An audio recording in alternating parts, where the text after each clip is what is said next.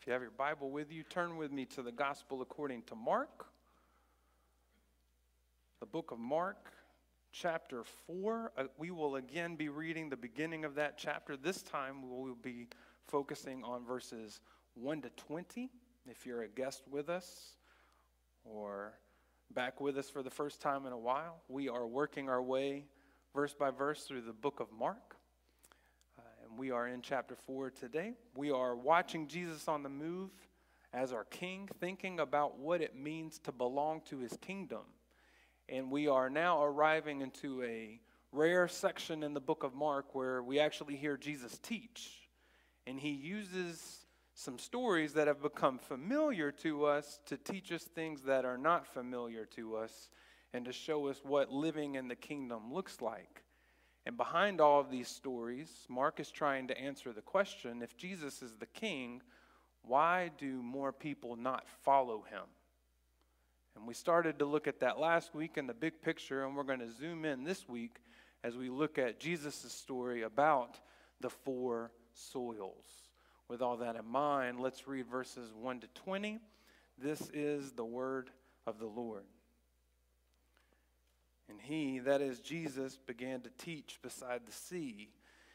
And a very large crowd gathered about him, so that he got into a boat and sat in it on the sea, and the whole crowd was beside the sea on the land.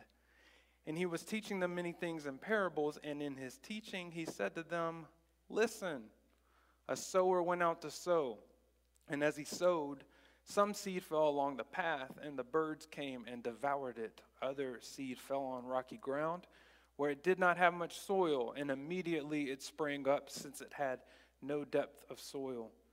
And when the sun rose, it was scorched, and since it had no root, it withered away. Other seed fell among thorns, and the thorns grew up and choked it, and it yielded no grain. And other seeds fell into good soil and produced grain, growing up and increasing and yielding thirtyfold and sixtyfold and a hundredfold. And he said, He who has ears to hear, let him hear.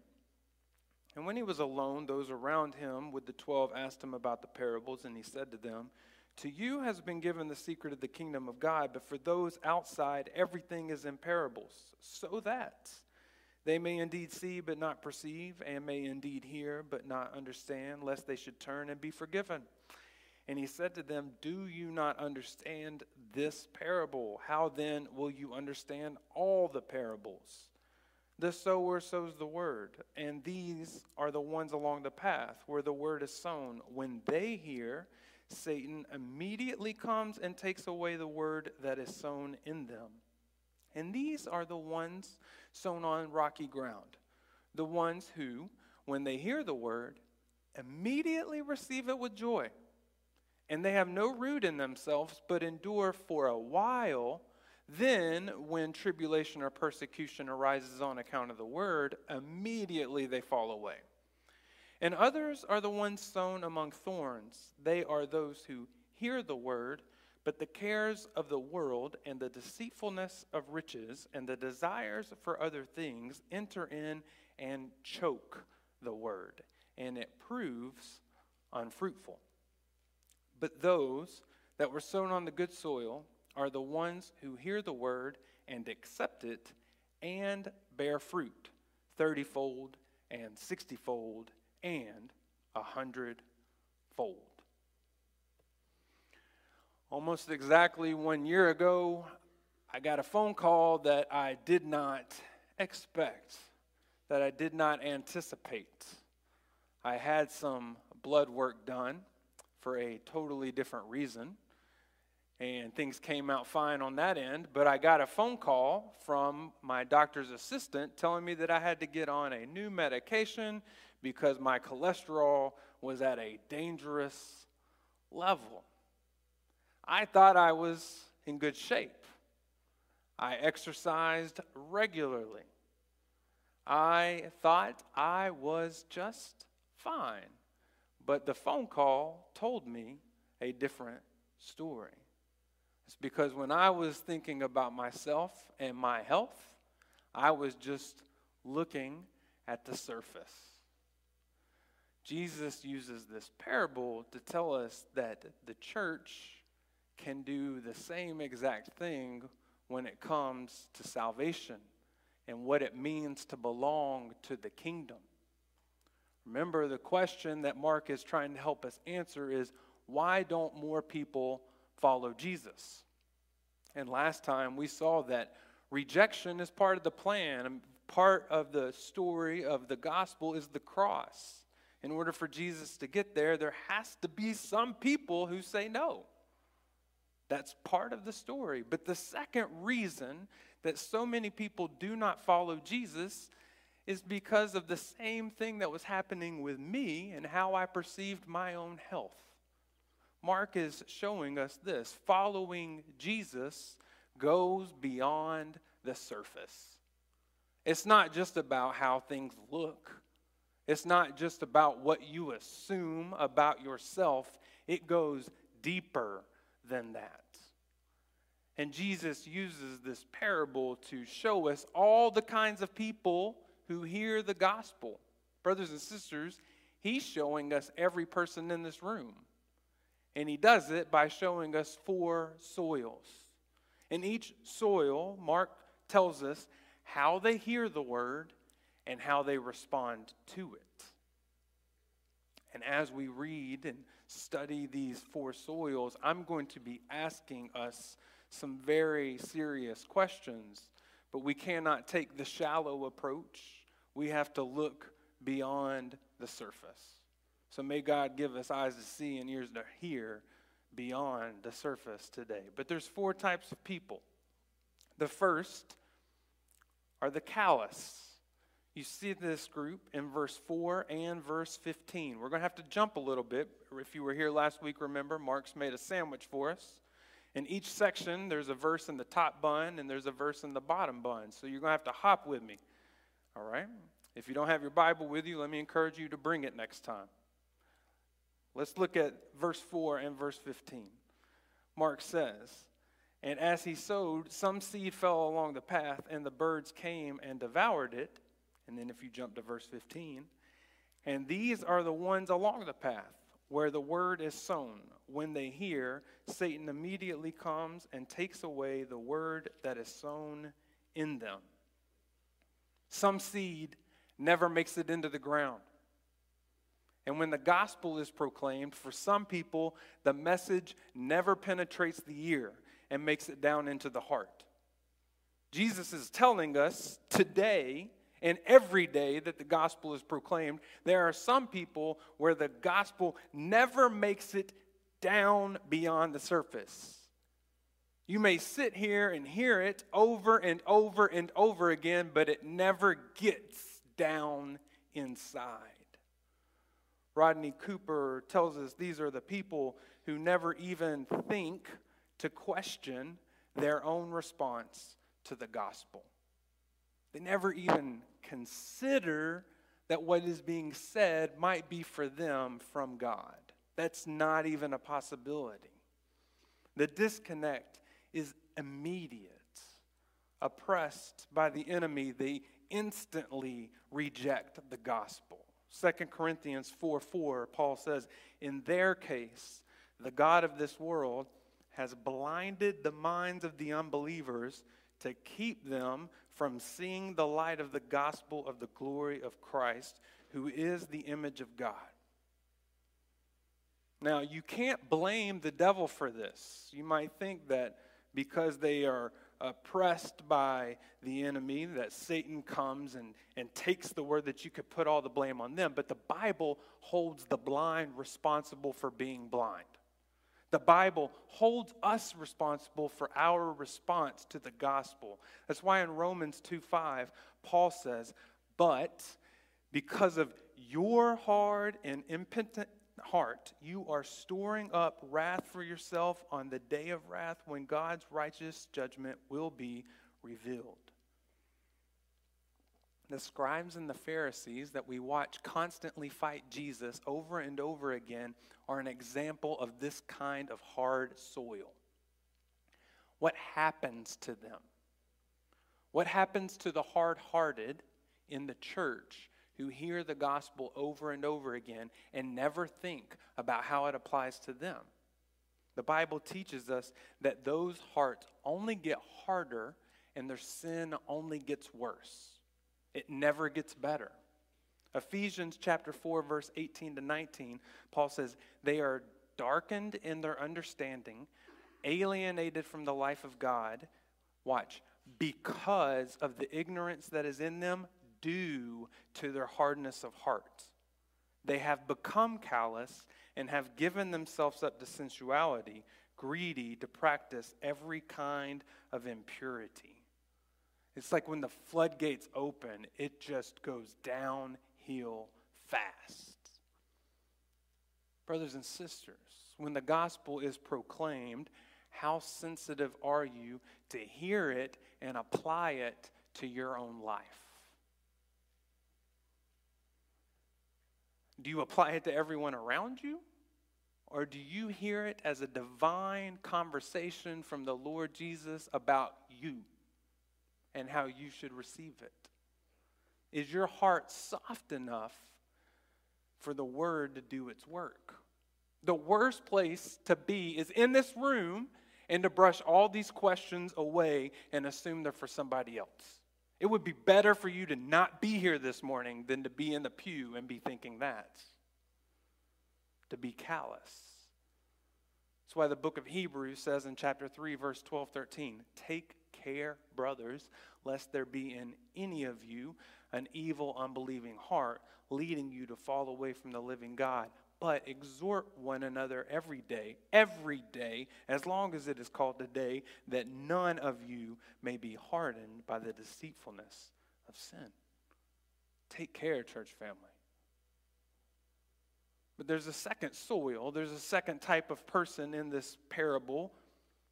There are the shallow. We see this group in verses 5 to 6 and 16 and 17. So let's look at those two sections of verses. First, in verse 5 and 6. Other seed fell on rocky ground where it did not have much soil, and immediately it sprang up, since it had no depth of soil. And when the sun rose, it was scorched, and since it had no root, it withered away. And then in verse 16 and 17, Jesus explains these are the ones sown on rocky ground. The ones who, when they hear the word, immediately receive it with joy. And they have no root in themselves, but endure for a while. Then, when tribulation or persecution arises on account of the word, immediately they fall away. Some seed seems to get off to a great start. It's the first plants to sprout up in the springtime. But by the time harvest comes, these same plants are the disappointment. And the reason is whatever things look like above ground, beyond the surface, deeper, there's no root, there's nothing there. And Jesus is saying when the gospel is proclaimed, some of us will be extremely excited. We'll have fascinating conversion experiences that we want to share with other people We'll pledge our allegiance to Jesus. But below the surface, deep down, for real, there's no root. And this group's enthusiasm is short lived, their response is shallow. Mark Strauss tells us this is a superficial faith based on emotionalism. They receive it with joy but what changes? What changes for this group? What happens to them? If you look in verses 16 and 17, you'll see their circumstances change. Verse 17 says, When tribulation or persecution arises on account of the word, immediately they fall away. It's when trouble comes, fear makes them wither. Have we not watched this before our very eyes? When emotions and circumstances, friends, listen, when emotions and circumstances are what bring you into Jesus, your emotions and your circumstances will take you away from Jesus. Your emotions and your circumstances are not solid enough ground to stand upon. It's easy to blossom when the weather is perfect, but what happens when the sun beats down on you? And hear me, the sun will beat down on you. Acts 14 22, we are told through many tribulations we must enter the kingdom of God. Friends, maybe once upon a time you walked an aisle high with emotion, ready to receive Jesus and have everybody hug you and clap and affirm you. But in the days ahead, for the people of the living God, emotional faith will not stand. Shallow faith will be uprooted. Hebrews 10:36 says, "For you have need of endurance, so that when you have done the will of God, you may receive what is promised." Please, brothers and sisters, when you hear the word, let it take root. And ask the Lord, pray that he would let it grow deeper and deeper in conviction. Brothers and sisters, that's what you're going to need. There's a third group.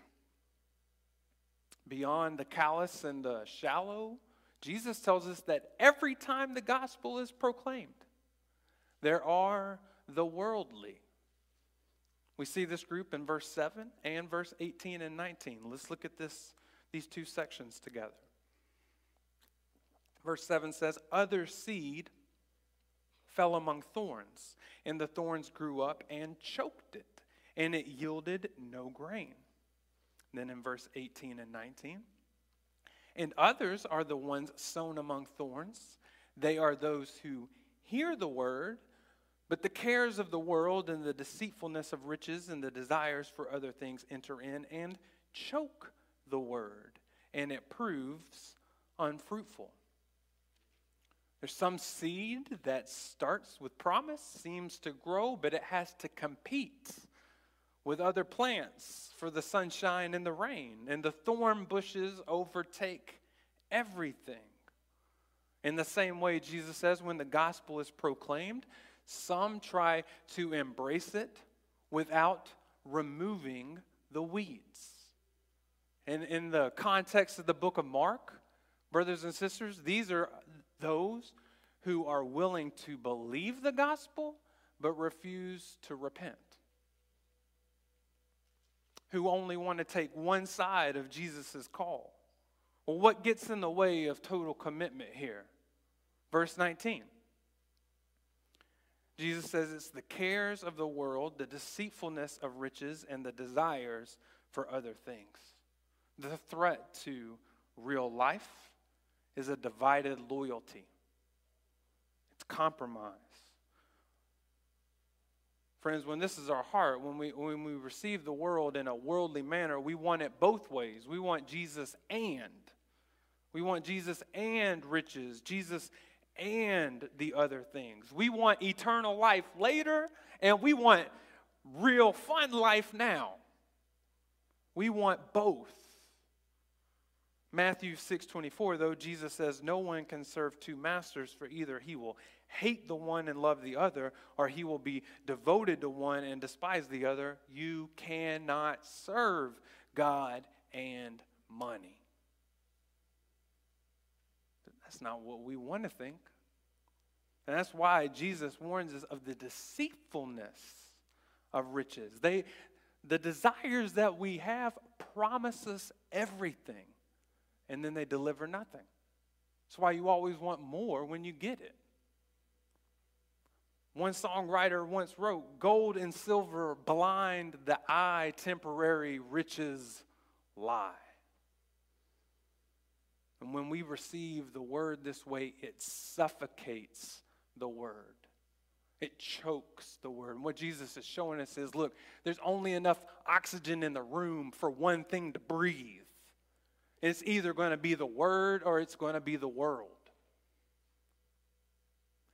in your room, which one's getting the oxygen? 1 John 2 15 to 17. Do not love the world or the things in the world. If anyone loves the world, the love of the Father is not in him. For all that is in the world, the desires of the flesh and the desires of the eyes and the pride of life, is not from the Father, but is from the world. And the world is passing away along with its desires. But whoever does the will of God abides forever. Let me ask you, friend what other things are threatening life with Christ? What other things in your life threaten to suffocate the word? Brothers and sisters, choke them out before they choke you. When the worldly receive the word, it becomes obvious. This doesn't hide. Jesus says that it proves unfruitful. You hear that? It proves unfruitful. What he's saying is the, li- the lack of life becomes evident, it shows up, which sets up an amazing contrast with the last group. And before we look at it, just allow me to point out the first three groups are not genuine disciples of Christ. The last group is the only group that belongs to Christ. And this last group is the fruitful. You see this group in verse 8 and verse 20. Jesus says in verse 8, and other seeds fell into good soil and produced grain, growing up and increasing and yielding thirtyfold and sixtyfold and a hundredfold. Then in verse 20, but those that were sown on the good soil are the ones who hear the word and accept it and bear fruit thirtyfold and sixtyfold and a hundredfold. Friends, when the gospel is proclaimed, some will repent and believe. That's a promise. That's an encouragement for anyone who shares the gospel. There will be some. It's a promise from God. That's why in John 10 26, Jesus says, I have other sheep that are not of this fold. I must bring them also, and they will listen to my voice. So there will be one flock, one shepherd. And as we've read this parable, what you should see is every group hears the word but this group is the only group, Jesus says, accepts it. Hearing it is not enough. Only the fruitful accept the word. And you may be thinking, Pastor, talking to the wrong room. We all accept the word. That's why we're here. If we didn't accept what the word says, we'd be asleep right now. It's daylight savings time Sunday. Come on. Of course, we accept the word. Well, before I move forward, is Jesus wrong? Because Jesus is telling this story to show us that every time the gospel is proclaimed, many don't accept the word. In fact, three out of the four don't accept the word. So you're going to tell me that this is the one room that's an exception to Jesus' story. We just have managed to produce the field that is 100% good soil. I'm going to go with Jesus on this one. Here's, here's another thing. We know that accepting it means more than acknowledging it's true. We might 100% acknowledge that what God says is right. But here, those who accept it bear fruit. Because there's a visible sign when the word makes an impact. The ones sown in good soil accept it and bear fruit. It's varied, but it's consistent. Some good soil produces 30 fold. Some good soil produces 60 fold. Some good soil produces 100 fold. But Jesus tells us that there is no such thing as good soil that produces zero fold. You cannot be good soil if you have no fruit.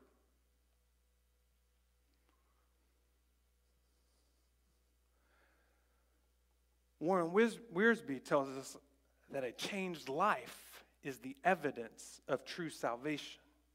Jesus says it this way John 15, 5. I am the vine, you are the branches. Whoever abides in me and I in him, he it is that bears much fruit.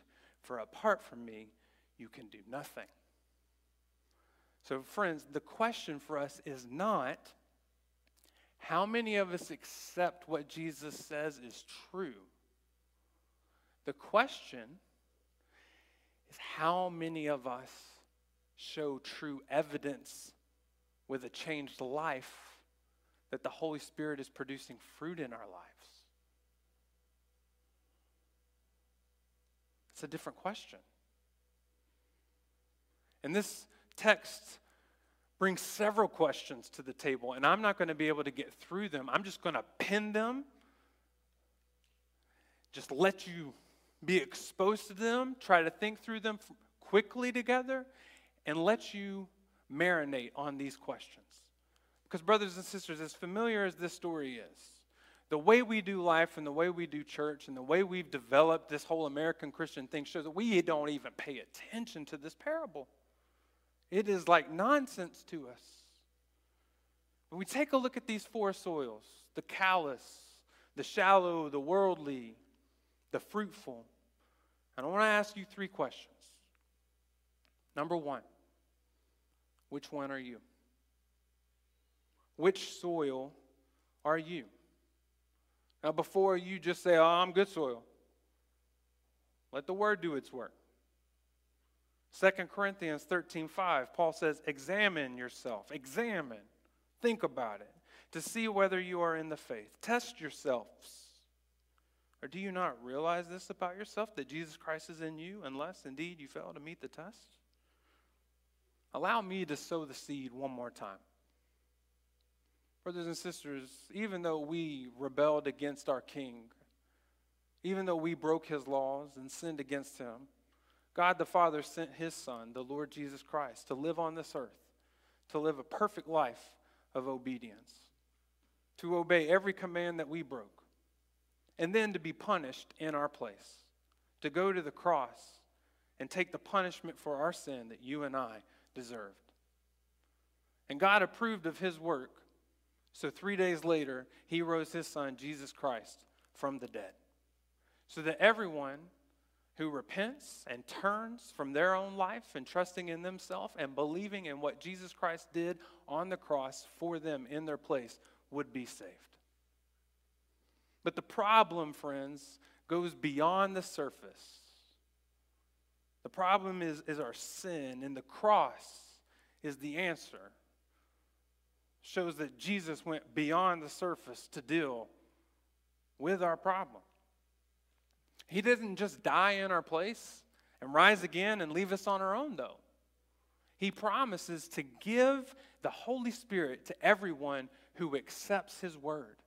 So that the Holy Spirit now lives inside of every child of God and does the work of producing fruit. That's how Jesus can say with confidence that every good soil, every seed in good soil produces fruit because Jesus gives every seed in good soil the Holy Spirit to produce in us what we never could.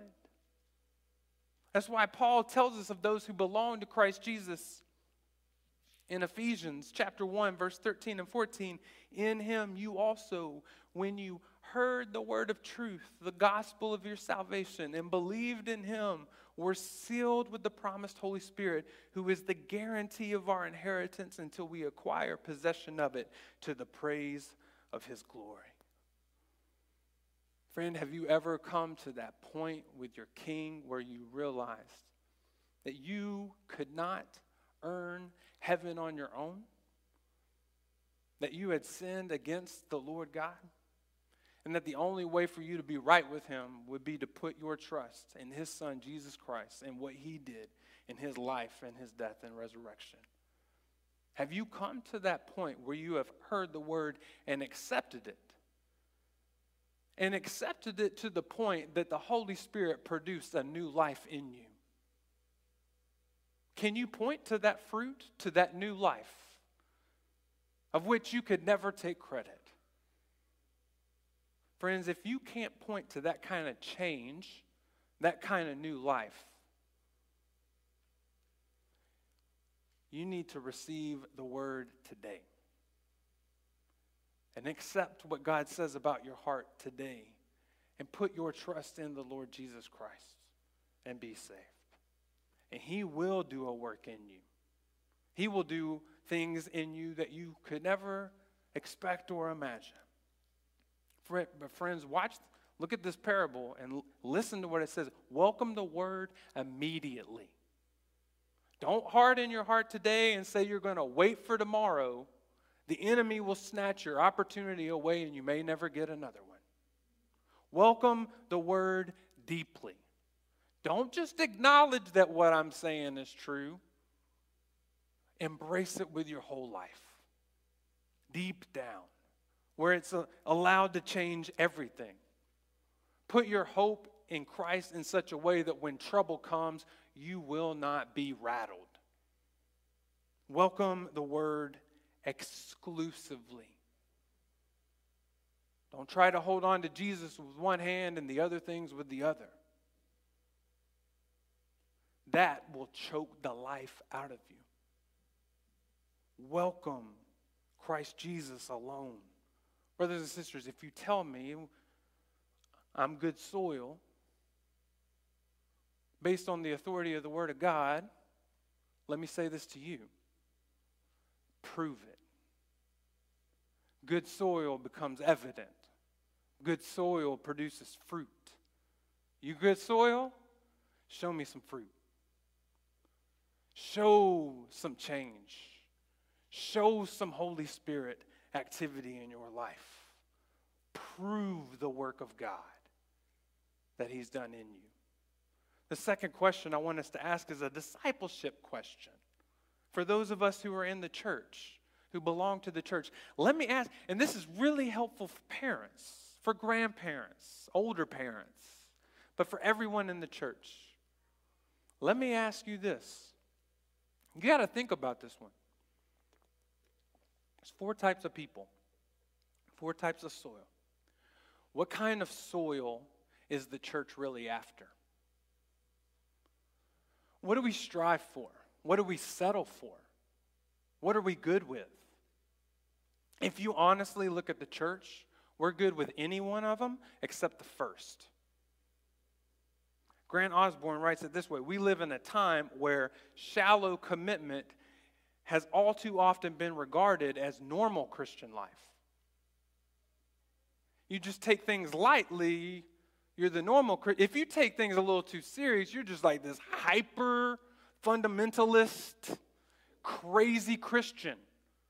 I go to church on Sunday, but I'm, I'm still kind of normal. I'm not too weird, right? This is the mentality that we have. It's common for churches, for leadership to, to press into that, and so we avoid going too deep. We don't let our studies get too deep into the Word. We keep things practical and just offer tips on successful life, and we want to be easy to understand. And the most important thing that you can come away with on church is how you feel that morning. How many of us leave and, and judge what happened at church based on how we felt, what we experienced when the song hit its crescendo, how we didn't like what the pastor said and rubbed me the wrong way? how many people smiled at me or didn't. And when we talk about salvation in our stories, when we talk about our kids' stories, when we talk about our friends' stories, the most important thing is what did you experience when you gave your life to Jesus? Even if you've fallen away during hard times, even if you're caught up in the world's temptations later, no matter what you're doing these days, when you were eight, how did you feel when you walked the aisle and prayed the prayer? As long as you truly felt the Spirit then, you're good to go. How many times have you been tempted to go that route? To just bank on grace as much as you can, despite the evidence that things have proven unfruitful, that life has choked. Brothers and sisters, we should be careful that we don't use once saved, always saved as a cover up for those who've never been saved. Good soil produces fruit. So, as a church, we don't manipulate things here to strive for hyper emotional experiences and conversions because those will prove to be shallow later. And we don't avoid holding each other accountable in our relationships because we're confident that the Holy Spirit in us will produce some fruit out of these difficult conversations. And so, as a church, and listen, as parents, as you're thinking about raising your kids to follow Christ, and, and I understand how difficult the conversations are and, and, and assessing where your child's faith is. Listen, the church hasn't done you any favors. What you should be looking for is not feelings, it's not whimsical understanding about Jesus and the cross. What you should watch for is when that understanding translates into real life, verifiable fruit.